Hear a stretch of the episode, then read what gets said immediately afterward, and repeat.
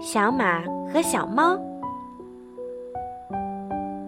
从前，小马和小猫是好朋友。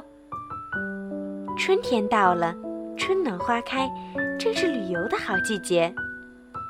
小马对小猫说：“小猫，我们去旅游吧。”“好啊，好啊！”小猫高兴地说。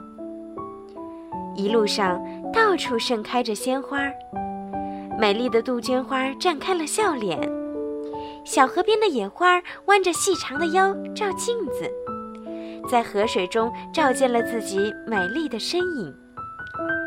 小草调皮地探出了脑袋，想看看春天到底美不美。小猫和小马走啊走，小猫走累了，说：“小马，小马，你让我骑一会儿吧，我太累了。”小马不情愿地说：“不行，不行，如果你骑在我身上，我也会跑不动的。”小马在前面马不停蹄地跑着，小猫则在后头有气无力地跟着。天黑了，他们找了个地方停下来休息。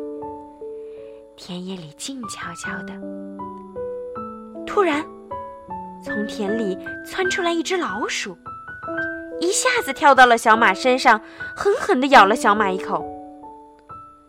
小马大声叫着。小猫，快来救救我呀！